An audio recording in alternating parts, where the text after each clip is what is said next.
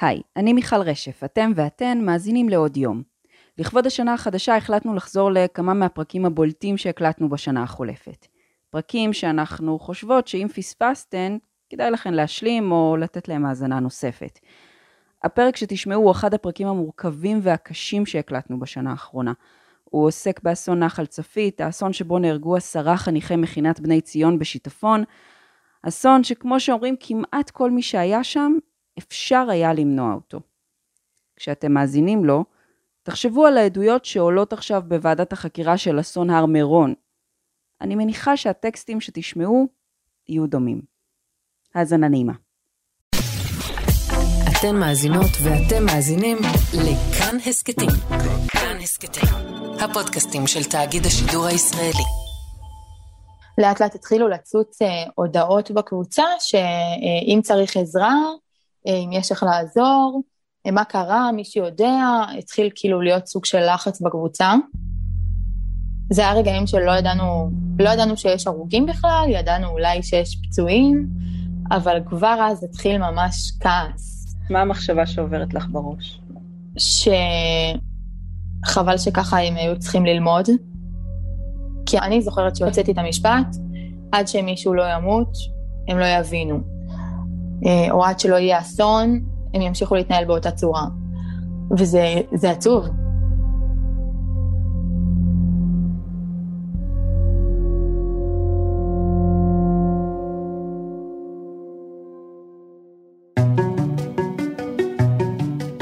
היי, אני מיכל רשף ואתם על עוד יום. ב-26 באפריל 2018 חניכי מכינת בני ציון בתל אביב יצאו לטיול גיבוש בנחל צפית בדרום. הם והמדריכים שלהם ידעו שמזג האוויר עומד להיות חורפי, אבל הם לא הבינו עד כמה. הגשם שירד והשיטפון שבא כמעט מיד אחריו, תפסו אותם באמצע המסלול. לא היה להם לאן לברוח.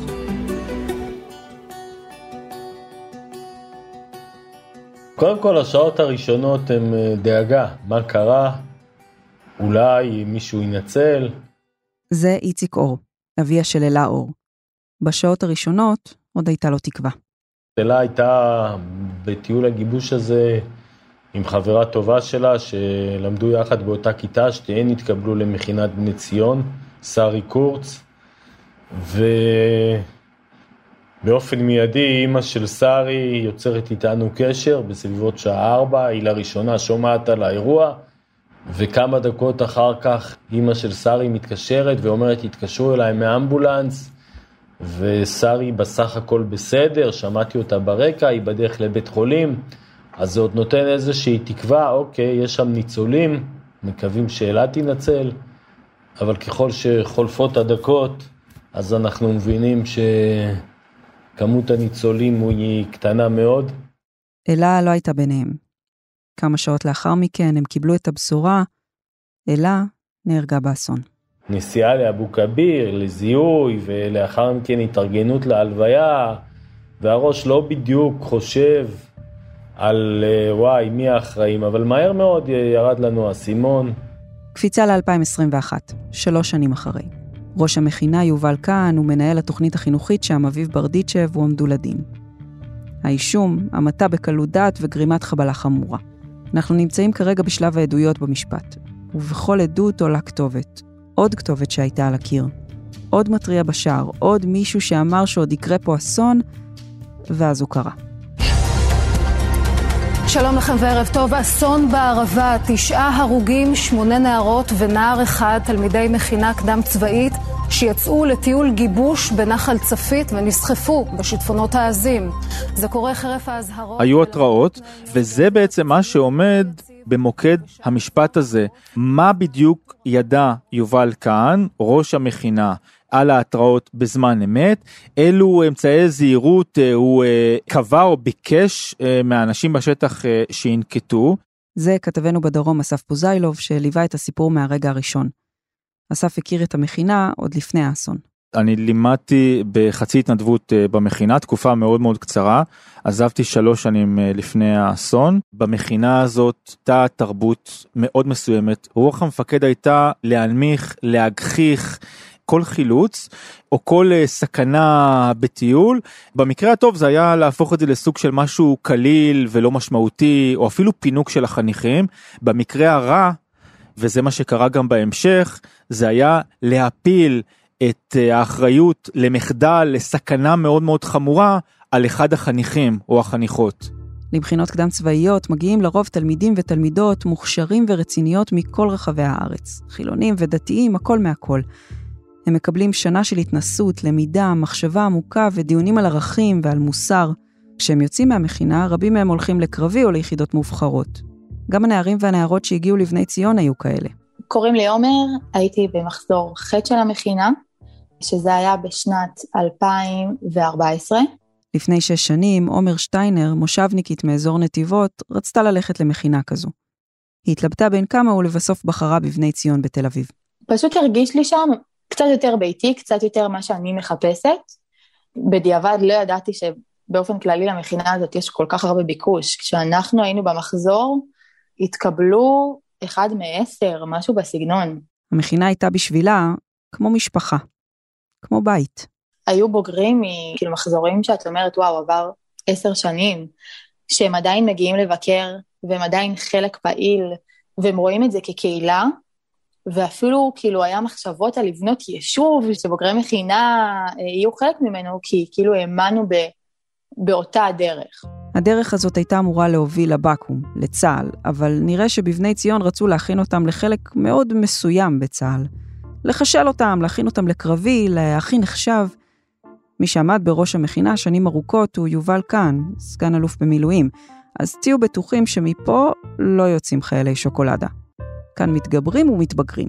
התחושה הייתה מאוד בטיולים שהיינו בהם, שהיו ברמת קושי גבוהה, והיו בנות שהיה להם קצת יותר קשה, והיו מתלוננות, ולפעמים היו קצת מתפרקות, זה היה נחווה ממנו כפינוק. תומר שפירא הייתה גם היא חניכה במכינה לפני שש שנים, ב-2014-2015. היא מתארת מקום מאוד מוכוון מטרה. גם בנים אגב, בנים שלא הלכו בדרך שלו. אני יכולה להגיד לך שאני יודעת על חניכים שהיה להם פרופיל ללוח, ללוחמה, אבל בחרו שהם לא רוצים ללכת ללוחמה, זה היה כאילו לא ערכי מספיק, לא מוסרי, לא זה, הופעל עליהם לחץ מאוד גדול, שאם יש להם פרופיל ללוחמה הם צריכים ללכת ללוחמה, לא משנה מה. במכינה נדרשים הלוחמים לעתיד לנווט במדבר, לעשות מסעות מפרכים, להתמודד עם אתגרי הטבע, אבל היו מקרים שבהם אתגרי הטבע היו חזקים מהם. הם אמנם לא הסתיימו כמו האסון בצפית, אבל במבט לאחור, הם היו צריכים להדליק נורה אדומה. אולי אפילו כמה נורות כאלה.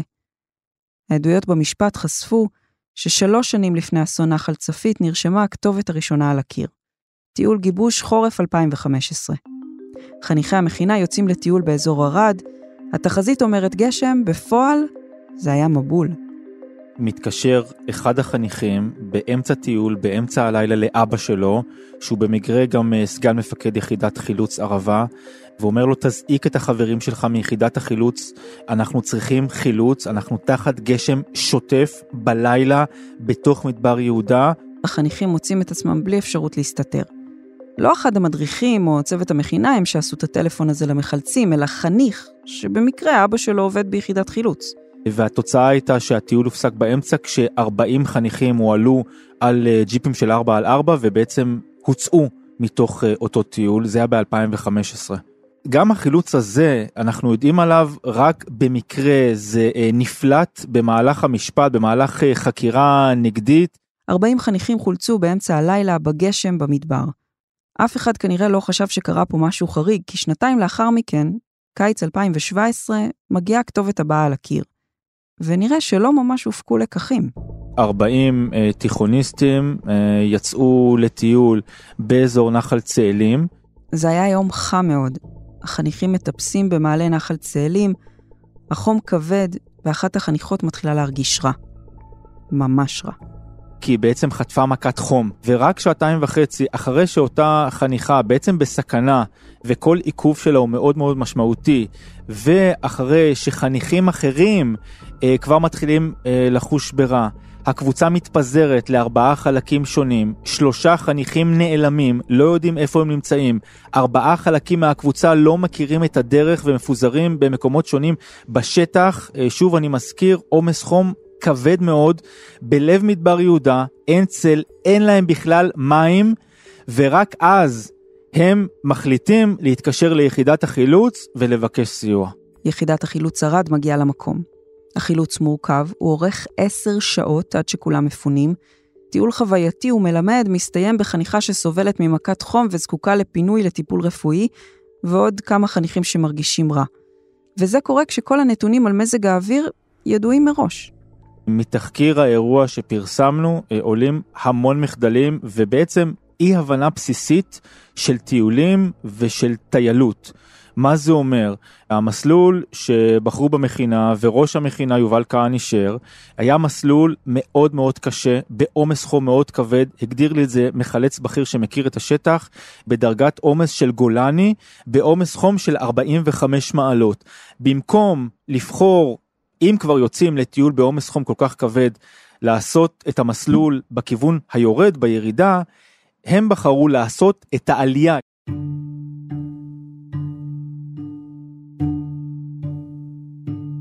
עומר ותומר, שהיו חניכות במכינה, מספרות שחוסר הזהירות הזה היה חלק מהתרבות במכינה. כאן מתחשלים. גם יובל עשה רושם עליה, וכנראה שגם על השאר, של מי שיודע מה הוא עושה. היו חניכים מהמחזור שהעריצו גם את יובל וגם את חלק מהמדריכים. את יובל מאוד הערכתי, בגלל שמבחינתי הוא בן אדם מאוד מאוד חכם, הוא יכל להצליח בכל כך הרבה תחומים, והוא בחר אה, מבחינתי אז להקדיש את חייו לחינוך. גם עומר זוכרת שלאורך הדרך היו עוד ועוד כתובות על הקיר. כן, זכור לי פעם אחת שעצרנו משהו מסוים במכינה, שזה היה איזה יום ניווטים בערפל ממש ממש כבד. זה היה אמור להיות החלק האחרון של הניווטים בדרום. המכינה התחלקה לקבוצות, הקבוצות חברו לבוגרים של המכינה שכבר משרתים בצבא והצטרפו לניווט, אבל בלילה, ערפל כבד פשוט לא אפשר להם להמשיך. וזה כבר הגיע למצב ש... זה היה מסוכן בעיניי כבר uh, עם הערפל הזה, כן בשלב הזה כבר עצרו את הניווט. גם במקרה הזה, הקבוצה נזקקה לחילוץ. לקח קצת זמן עד שהגיעו, זה כבר היה מצב של אה, ערפל שאני אישית פחדתי להמשיך ללכת, כי זה היה די מפחיד באזור שם, ובבוקר ירד המון גשם. אני חושבת שבאותו לילה היו עוד קבוצות שהמשיכו, כאילו אנחנו, אותנו ספציפית לקחו משם. אבל אני כן חושבת שהיו קבוצות שהמשיכו בניווט כל הלילה. עומר לא זוכרת את האירוע כטראומטי במיוחד. בגיל 18, אתם יודעים, קשיים הם חוויות. זה היה מבחינתי אז חוויה די עוצמתית, למרות שהיה לנו מאוד קר והגרביים שלי היו סחוטות במים. בתור אה, ילד אה, בגיל 18 זה לא באמת הדברים שעוברים לך בראש, אם זה בסדר או לא בסדר. אה, כאילו לפעמים אתה מקבל סיטואציות מסוימות כמובנות מאליהם. שזה מה שעושים וזה סבבה. מטעמו של יובל כהן, ראש המכינה, נמסרה תגובה שערפל זה לפעמים חלק מהניווט, וחלק מהניהול המקצועי של טיול כזה הוא לדעת מתי לעצור אותו. התגובה המלאה שלו לכל הטענות שהועלו ועוד יעלו בפרק הזה תגיע בסוף, וכדאי לכם להאזין לה. זה גם אולי המקום לומר שגם החניכים עצמם חוו לפעמים את הטיולים האלה על גבול הסכנה כמשהו חווייתי, מורק שיחקק שנים בזיכרון. תומר שפירא לא הייתה בענייני מורקים. היא חשבה כבר מההתחלה שיש כאן בעיה. עם חודשי המכינה שעברו, אני לאט לאט התחלתי להרגיש דברים שהיו קצת שונים מאיך שיובל רואה את הדברים, ושם נוצרה בעיה אה, ביני לבין יובל. היה מאוד מאוד קשה ללכת אה, נגדו, להביע דעה שונה. אני חוויתי אותו כמעלה מאוד יהיר, אה, קיצוני, שמקבל החלטות מסוכנות. הכתובת הראשונה על הקיר שתומר זיהתה, הייתה פרויקט שהיא הייתה צריכה לעשות עם עוד חניך במכינה. היינו צריכים, אני ועוד חבר מהמכינה, להכין איזושהי שבת אה, בבית אל ובעלי, שזה אזור שהוא בשטחים, וכדי להכין את השבת הזאת היינו צריכים לנסוע שם להכנה, ו... ובעצם זה לא היה מאורגן מספיק טוב, והיה איזשהו אה, שבוע עם מתיחות מאוד גבוהה, ויובל אמר לי ולבן זוג שלי לעבודה, אה, תעלו על אוטובוסים, על אוטובוס לירושלים, ומירושלים קחו אוטובוס פשוט לעלי, ומשם תפסו טרמפ או משהו לבית שמארח אתכם. אני דיברתי עם אמא שלי, ואמא שלי אמרה לי, ממש לא, את לא עולה על שום אוטובוס עכשיו ביום שישי בצהריים, לשום אה, ירושלים ולשום אה, בית אל, בטח לא עם המתיחות שקורית כרגע, ואני לא מסכימה לך. אמא של תומר עלתה על בריקדות. ואימא שלי אמרה לי, את לא מעניין אותי כמה לחץ מפעילים עלייך, אני באה עכשיו עם אוטו מבנימינה לקחת אותך הביתה, את לא עולה על שום אוטובוס לירושלים. ובסוף, ו- וכמובן שיובל לא אהב את זה. בשלב הזה תומר כבר מבינה שמי שאמורים לשמור עליה לא תמיד עושים את זה. לטיול ניווט שהיה לאחר מכן היא מחליטה שלא לצאת. החברים שלה כן יוצאים לטיול, ושוב, חוזרים הביתה עם חברי יחידת החילוץ. הייתה רמת קושי מאוד גבוהה לפי מה שהבנתי, הם לא הצליחו לסיים את המצול, לא הצליחו למצוא את הדרך, ופשוט נתקעו באמצע שום מקום. לפי מה שאני הבנתי, גם שם כבר לא היה להם מים, היו חבר'ה שהיו כבר מיובשים, או לא, לא יכלו לשאת את ההמשך, לרמה שהם הבינו שצריך להביא בעצם חילוץ. אחרי שהם חוזרים הביתה, חברי המכינה מבקשים מתומר, שהייתה אחראית על המליאות, הכוונה לכינוס אספות של כל צוות המכינה והחניכים, לכנס מליאה כזאת, ודחוף. הם חזרו מאוד נסערים, והם אמרו לי צריך לעשות אה, מליאת חירום, ואני הייתי מאוד גם נסערת ממה שהם סיפרו לי. כינסנו מליאת חירום כזאת, וביקשנו מיובל להגיע, מיובל ומהצוות. אני זוכרת את החבר'ה אומרים לי, תומר, אם את היית בסיור הזה, את היית היום פורשת מהמכינה, את לא היית נשארת פה עוד דקה. וכמובן הרבה חניכים התלוננו והביעו תחושות מאוד קשות לגבי מה שקרה בטיול ניווטים הזה. ואני אמרתי את המשפט הבא, אני אמרתי, יובל, אני לא מבינה, עד שמישהו לא ימות פה, אתה לא תבין משהו? זה משפט שיצא מהפה שלי. והוא כמובן אמר לי ולכל הבנות שישבו ככה איתי, ישבנו ביחד, אתן היסטריות ודרמטיות, תורידו את רמת הדרמה, את רמת ההיסטריה, ועוד כל מיני ככה מחמאות נהדרות. כמובן שהוא נפנף את מה שאני אמרתי מעל פניו. מאז האסון, המשפט הזה חוזר אליה שוב ושוב. כי מבחינתי הכתובת הייתה על הקיר, חד וחלק. כמובן קיוויתי שזה לא יקרה, אבל עם התנהלות כזאת היה לי ברור שזה עניין של זמן, עד שאסון מאוד גדול יקרה.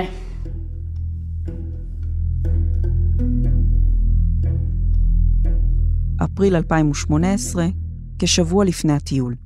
כבר ברור שיש חשש מאוד משמעותי לשיטפונות. זה שוב כתב כאן בדרום אסף פוזיילוב. וכל הזמן הזה מקבלים אנשי המכינה עוד ועוד התראות, חלקם מסגן מפקד יחידת החילוץ ערבה, שהוא בעצם מכיר את השטח הזה, ושולח הודעות לבת שלו, שהיא המדריכה שמכינה את הטיול במכינה, שולח אליה עוד התראות ועוד התראות, וכותב לה, הולך להיות מזג אוויר קשה, אתם מסכנים את עצמכם, עדיף שלא תצאו לאזור הזה בתאריך הזה. וגם היו אזהרות מגורמי מקצוע אחרים, למשל, מפקד יחידת החילוץ ערד, שהזהיר במפורש שלא כדאי להגיע לאזור הזה. האזהרות מגיעות ליובל כהן, אבל ליתר חברי הצוות הוא מעביר אותן דרך פילטר מגמתי מאוד. הוא שכח רק להגיד שמפקד יחידת החילוץ דיבר איתו על מסלול מאוד מאוד ספציפי, שבו אין סכנה לשיטפון. יובל כהן גם לקח את האזהרה שבמסלול הספציפי הזה, מרגע ירידת הגשם, יש שלוש שעות עד לשיטפון, ובעצם אה, הכיל את זה כחוק טבע, בעצם על כל אזור מדבר יהודה. ניסיתי למנוע ממנה לצאת לטיול הזה, כי הרי כל אותו שבוע היו התראות של שיטפונות ושמסוכן לטייל. זה שוב איציק אור, אבא של אלה אור, שנהרגה באסון השיטפון. אלה לא הפסיקה לטייל. היא הייתה בכיתה י"ב כבר עם רישיון נהיגה, ובערך כל יומיים אה, היא הייתה נוסעת אחרי הלימודים למעיינות באזור מגורנו במעלה אדומים, באזור ירושלים. כן, היא התרגשה גם מהטיול הזה. לא היה צריך להיות חזאי או מפקד יחידת חילוץ כדי לשמוע על התרעות השיטפונות באזור. ובימים שלפני הטיול גם איציק שומע אותן. גם הוא ואשתו שרית מנסים לברר עם הצוות איפה הקבוצה הולכת לטייל. אם זה אזור מסוכן. הטיול במקור היה צריך להיות uh, לנחל צאלים. אשתי מנהלת בית ספר, כאן במעלה אדומים, ואשתי יצרה קשר עם uh, חדר מצב של משרד החינוך, והיא מאוד חששה. והיא לחצה ולחצה, ובסוף הם נתנו לה מידע ואמרו לה, תראו, תראי, נחל צאלים סגור, אי אפשר לטייל בנחל צאלים.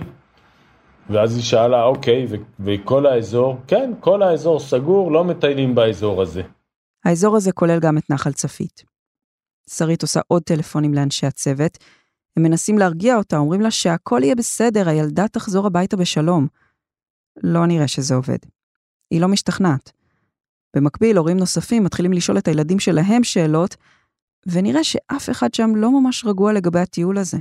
והלחץ ממשיך וממשיך, וביום רביעי בערב, באותו אזור, נסחפים שתי נערים בדואים ונספים, ושום דבר לא עצר אותם. הצוות מבטיח לאיציק ושרית שישנו מסלול. אולי יעלו למצדה ויצפו בשיטפונות מלמעלה או משהו. מאוד ברור לנו באותו שלב שהמסלול יהיה שונה לחלוטין והם לא ייקחו שום סיכונים. אז אנחנו ממשיכים קצת בוואטסאפ עם אלה ואיפה אתם ישנים ואל תדאגו, הם מאוד אחראים. לאורך כל הזמן הזה החליטו לשנות מקום, לשנות מסלול, לשנות מקום לינה והתחושה שקיבלו המטיילים, החניכים, זה שהכל בשליטה והם חושבים והם עובדים נכון ולא יהיה פה שום סיכון. אז באיזשהו מקום נרגענו ושחררנו ונתנו לאלה לצאת לטיול. כל הנחלים זורמים לים וכל הכתובות על הקיר לאסון ידוע מראש. וזה בדיוק מה שקרה ב-26 באפריל 2018.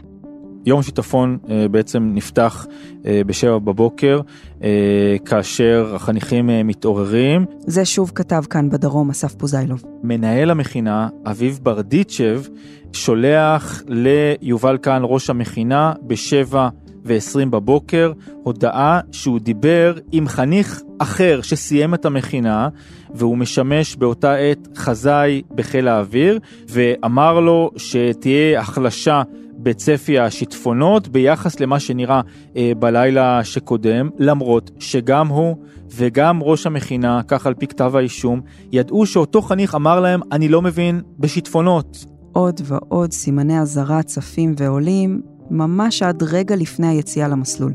בתשע וחצי, אותו אה, חניך לשעבר העביר הודעה לאביב ברדיצ'ב, הוא כתב לו, יש החמרה משמעותית וסיכוי לגשם. ברדיצ'ב בעצמו התקשר בבוקר לחזאי של חברת מטאוטק שהמכינה משלמת לה, ואותו חזאי אמר לו, זה לא יום לפעילות בחוץ. ב-11:30 החניכים והמדריכים כבר מוכנים לצאת לדרך. יובל כהן שואל אותם בהודעה אם הם מאופסים על גשמים, על שיטפונות צפויים, מבקש מהם להיות ערניים בין השעות 3 ל-5, כי אז אולי יכול להגיע השיטפון. אבל יובל טעה בהערכות שלו. השיטפון הקדים. כאן רשת ב' מבזק מיוחד. כאן מערכת החדשות של רשת ב' באולפן רן בנימיני ואנחנו עם עדכונים על מה שקורה כעת בנחל צפית. קבוצת נערים שתהילה במקום נקלעה לשיטפון, יש שם נפגעים כנראה גם נעדרים. אסף פוזיילוב, כתבנו בדרום, אתה עם העדכון, אסף. כן, זה נראה אירוע קשה מאוד, מסוכן מאוד, ובשעה האחרונה אה, מחפשים... אני זוכר את הצהריים, את הטלפון שקיבלתי על um, תלמידי מכינה, ברגע שהבנתי שזאת מכינת בני ציון, שזו מכינה שאני הכרתי uh, בעצמי כמה שנים קודם לכן, אז בשנייה נפל לי האסימון, ומה שעבר לי בראש לרגע זה וואו, אני לא ממש מופתע. הייתי בצבא, הייתי בבסיס, והיה איזה הודעה בחדשות שתלמידים נקלעו לשיטפון, ולאט לאט התחילו לשלוח הודעות במחזור שלנו בקבוצה. כמובן הלב שלי עוצר, אבל אני לא מופתעת, זה לא תפס אותי בזה, איך קרה דבר כזה, איך המכינה נתפסה בתוך שיטפון. מאוד כעסתי שזה כאילו אכזבה מאבא ואימא, אותה סיטואציה. זה אכזבה, כאילו ההורים שלך מאכזבים אותך. זה היה כעס שאי אפשר היה בכלל להביע במילים. תשע חניכות וחניך נסחפו במי השיטפון ולא חזרו. זה היה אסון שזעזע את המדינה כולה. אבל איכשהו, כל מי שקצת הכיר את המכינה, לא היה מופתע. מהר מאוד, גם ההורים של החניכים שנהרגו מבינים את זה. די מהר אנחנו כבר uh, מקבלים עדויות שלמעשה הוסתרו. זה שוב איציק, אבא של אלה. בעצם אה, בטיול הגיבוש של אה, שנה לפני האסון, היה אירוע שהסתיים כמעט באסון, התייבשו שם חניכים ובניסי ניסים הם ניצלו, והאירוע הזה הושתק. אף אחד בעולם לא ידע על האירוע הזה, כי מנהלי המכינה דאגו שאף אחד לא ידע. אפילו ההורים של אותם חניכים שהיו בטיול הגיבוש לא ידעו על האירוע הזה. מתי זה נודע להם? הילדים התחילו לדבר כנראה רגע אחרי האסון שלנו. ההורים מתחילים לשחזר את האירועים שהובילו לאסון, ומגלים אפילו עוד כתובת על הקיר.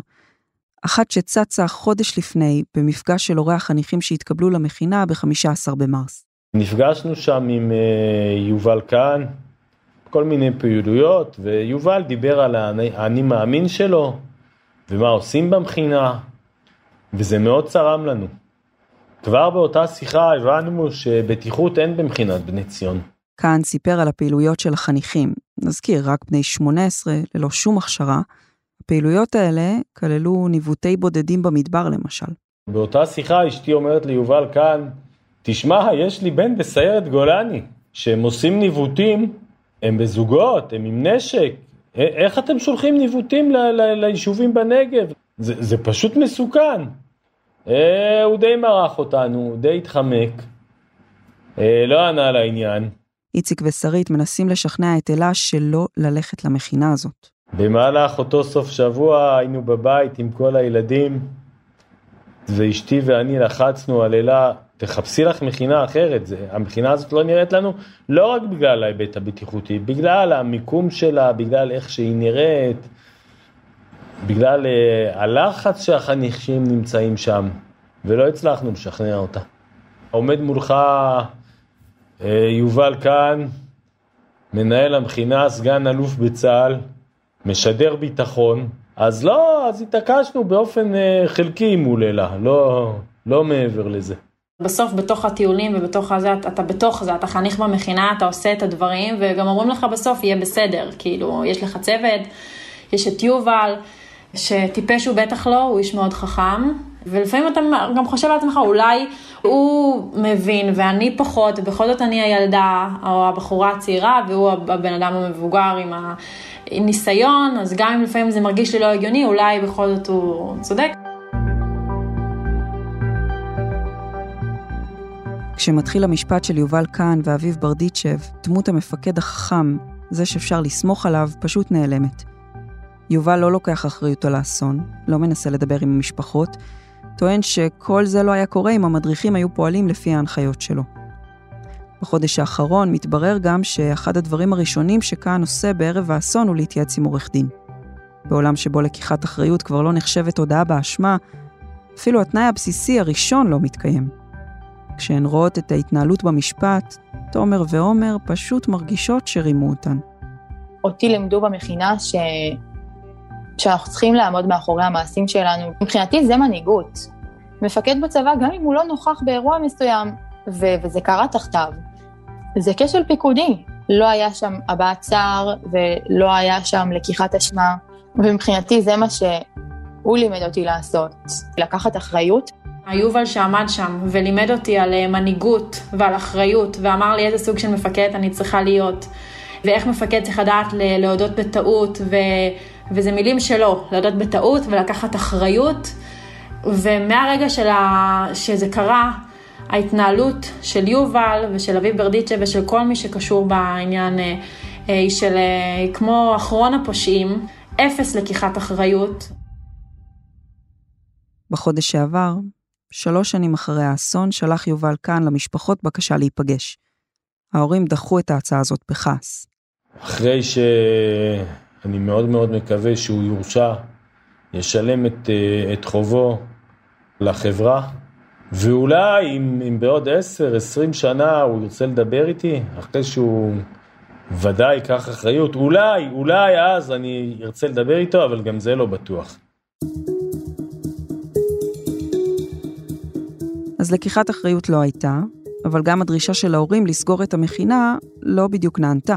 הם שיקרו להורים השכולים, הם אמרו להם שהם מחליפים את סגל המכינה, כשבפועל הם ממש לא עשו את זה, הם השאירו את סגל המכינה במקום, את חלקם פשוט העבירו תפקידים, הם אה, שיקרו והם אמרו שהם אה, מחליפים את אה, הוועד המנהל, כשבפועל הם בעצם החליפו אנשים בבני המשפחה שלהם, זאת אומרת אנשי שלומם. והשיא של הדברים האלה היה אחרי הפגנות מאוד אמוציונליות אה, של, אה, של ההורים השכולים. מתעללים במשפחות של, של, של מה? של מה הם עשו בשביל זה? הם מתעללים במשפחות? הם בסך הכל עמדו שם ובעצם קראו להורים שהביאו את הילדים שלהם לשם, אל תשלחו אותם לפה, קרה פה אסון, ובתגובה אנשי המכינה, המחנכים הנערצים, הזמינו אנשי מג"ב שפינו אותם אה, בכוח. שאין מוסר ואין תרבות ואין חינוך ואין לקיחת אחריות. מה קורה, אחינו? בסופו של דבר, מי שסגר את המכינה בפועל היו התורמים. הם פשוט עצרו את תזרים המזומנים. אבל שלוש שנים אחרי, תהינו אם הלקחים הופקו. מועצת המכינות אכן מינתה אחראי בטיחות, האחראים הועמדו לדין, ואפילו הוקמה ועדת בדיקה ממשלתית. אבל כל זה חלחל לשטח. השינוי שנעשה עד היום הוא שינוי, הוא שינוי קטן. כי היום מכינה רוצה להקשיב למועצת המכינות, היא מקשיבה, היא לא רוצה, היא לא מקשיבה, ו... ומועצת המכינות לא יכולה לעשות שום דבר. יכולה רק להמליץ. ולצערנו עוד יש אחוז, אני חושב שזה אחוז קטן, של מכינות שעדיין הולכים עד הקצה ועדיין מסכנים את החניכים.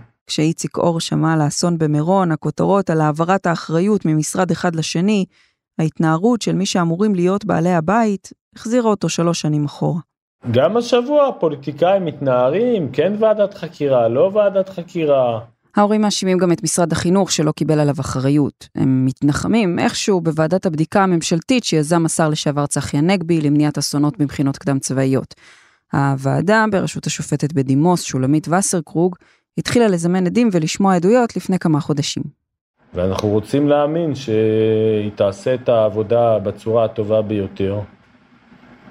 נדע בדיוק מי, מי מהמשרדים פעל שלא קשורה ויוסקו המסקנות הנכונות, שלא יקרה שוב אסון שכזה. ממשרד החינוך נמסר בתגובה לטענות ההורים, על אף שהחוק אינו מסמיך את משרד החינוך בנושא, המשרד נקט בשורה של פעולות כדי שטיולי המכינות יתקיימו באופן מסודר ובטוח. המכינות החלו לפעול באופן מיידי בהתאם לחוזרי המנכ"ל, ומקבלות את שירותי חדר המצב והלשכה לתיאום טיולים במשרד החינוך. בנוסף, הוגדרו חמישה בעלי תפקידים חדשים וייעודיים בתחום הטיולים במכינות, התקיימו הכשרות לאלפי בעלי תפקידים נוספים, וכן בוצעו קורסים והדרכות להגשת עזרה ראשונה ושימוש בנשק. כל כך הרבה כבר נאמר ונכתב על תרבות הסמוך בישראל. על ה"יהיה בסדר" שכל כך מזוהה איתנו. נאמר ונכתב, אבל ה"יהיה בסדר" עדיין שם. מגדיר תרבות ארגונית ממכינות קדם צבאיות ועד למשרדי ממשלה. ראינו את זה בתחילת החודש בהר מירון, וגם לפני שלוש שנים בנחל צפית. בשני המקרים, הכתובות היו על הקיר הרבה קודם לכן, ובשני המקרים איש לא לקח אחריות ואמר, אני אשם. רק אני מאשים. אז אולי רק בית המשפט יקבע מי אשם, אבל ממי שמנהל מכינה למנהיגות היה אפשר לצפות, לכל הפחות, לקחת אחריות.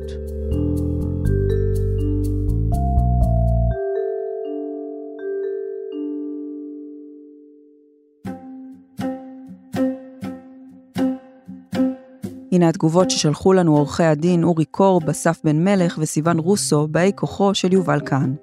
זו לשון התגובה. לצערנו יש מי שמזין את התקשורת בדיסאינפורמציה לגבי המתרחש באולם בית המשפט, ולעיתים בשקרים מגמתיים ממש תוך העלאת טענות ובדיות אודות אירועים שאין כמעט כל קשר בין האופן בו הם מתוארים למציאות שהייתה בפועל. והכל שעה שמתנהל משפט על כל הכרוך בכך. לגבי סוגיית הבטיחות, תפקיד המכינה הוא בהכנת החניכים לשירות צבאי משמעותי, תוך דגש על בטיחות החניכים, כשתוכנית המכינה השנתית הכוללת סדרות שטח וטיולים מאושרת על ידי משרד החינוך. בטיחות החניכים הייתה בראש מעייניו של יובל, והוא פעל כראש המכינה בצעדי זהירות רבים וקפדניים כדי לשמור על ביטחונם, כפי שהעידו עדים רבים בבית המשפט, ובכללם העדה נועם דור, וכפי שניתן לראות במענה של יובל לכתב האישום. לגבי טיול ההכנה ב-2017, החניכה לא חטפה מכת חום ואף לא פונתה לקבלת טיפול רפואי. החניכה טופלה על ידי חובש שהיה בשטח, מצבה השתפר והיא לא הייתה מעוניינת להתפנות אפילו בערב לבדיקה רפואית, וזאת בתיאום עם מוריה. צוות המכינה הסיק הרבה מסקנות מהטיול וחידד עוד את נעלי הבטיחות במכינה. לגבי הטיול בשנת 2015, הטיול המדובר לא דרש חילוץ, אף אחד לא נפגע ואף לא היה קרוב לכך. החניכים סיימו את המסלול מוקדם מהצפוי. יובל ואיתמר, מנהל המכינה בתל אביב באותה שנה, שניהלו את הטיול מהשטח, העדיפו שלא להמתין לאוטובוס שהיה אמור להגיע לשטח שעתיים מאוחר יותר, והחליטו להיעזר ברכבים של יחידת חילוץ ערד כדי להעלות את החניכים לבית של אחד החניכים בערד עד להגעתו של האוטובוס. לגבי טיול הניווט, סדרות ניווט הן חלק מתוכנית העבודה המאושרת של המכינה, ואף שהאירוע הספציפי לא זכור ליובל, בהחלט קורה לעיתים שיש ערפל בליל ניווטים, ותתקבל החלטה להפסיק את הניווט. זה חלק מניהול מקצועי של סדרות ניווט. הטענה שלפיה יובל זלזל באנשי יחידת החילוץ. מדובר בטענה מופרכת שאין לה כל יסוד, היא הופרכה גם בבית המשפט באמצעות עדותה של נועם דור עצמה. יובל התייעץ עם מפקדי יחידת החילוץ פעמים רבות, לרבות לפני היציאה לטיול המדובר, ואף חייב את הצוות בהוראות הבטיחות של אחת הסדרות באופן קבוע, לידע את יחידת החילוץ הרלוונטית לפני יציאה לאחת הסדרות. חבריו הטובים של יובל הם בכירים ביחידות חילוץ שונות, וכך גם בני משפחתו הקרובה. לגבי סוגיית הטרמפים, המכינה אסרה טרמפים החל מאירוע חטיפת הנערים, למעט עם אנשים שהחניכים מכירים. בית אל ועלי הם יישובים שיש בהם מוסדות חינוך מוכרים וגדולים, ואלפי משפחות, והמכינה לא ראתה כל בעיה לסייר בהם או לשלוח חניכים לסייר בהם. המכינה שמה דגש על הוראות הבטיחות ולימוד של הבעיות האפשריות, דגש על היפותרמיה או מכות חום, ולימוד כיצד נערכים להימנע מהן. בתוך כך, המכינה אכן נהגה לטייל גם בתנאי קור וגשם, זאת תוך שימת דגש על הוראות וכללי בטיחות שלמדה המכינה בהדרכה מגופים מקצועיים שהדריכו את המכינות הקדם צבאיות בנושא סדרות שטח, אתגריות, ותוך בקרה נמשכת.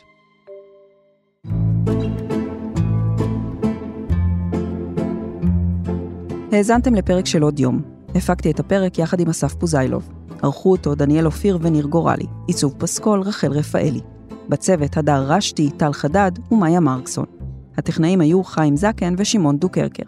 אם אהבתם את הפרק או יש לכם הערות על מה שאמרנו, אתם מוזמנים ומוזמנות לכתוב בקבוצת הפודקאסטים שלנו כאן הסכתים. תוכלו לכתוב גם בדף של כאן חדשות בפייסבוק, או בחשבון שלי מיכל רשף בפייסבוק או בטוויטר. ואם תשתפו את הפרק עם עוד אנשים, זה בכלל יהיה נפלא. הסכתים נוספים מבית כאן חדשות תוכלו למצוא באפליקציית הפודקאסטים האהובה עליכם, באתר שלנו וגם בספוטיפיי, ושמעתם שיש לנו גם יישומון רכב חדש? יופי, אז תנסו אותנו גם שם. אני מיכל רשף, נשתמע.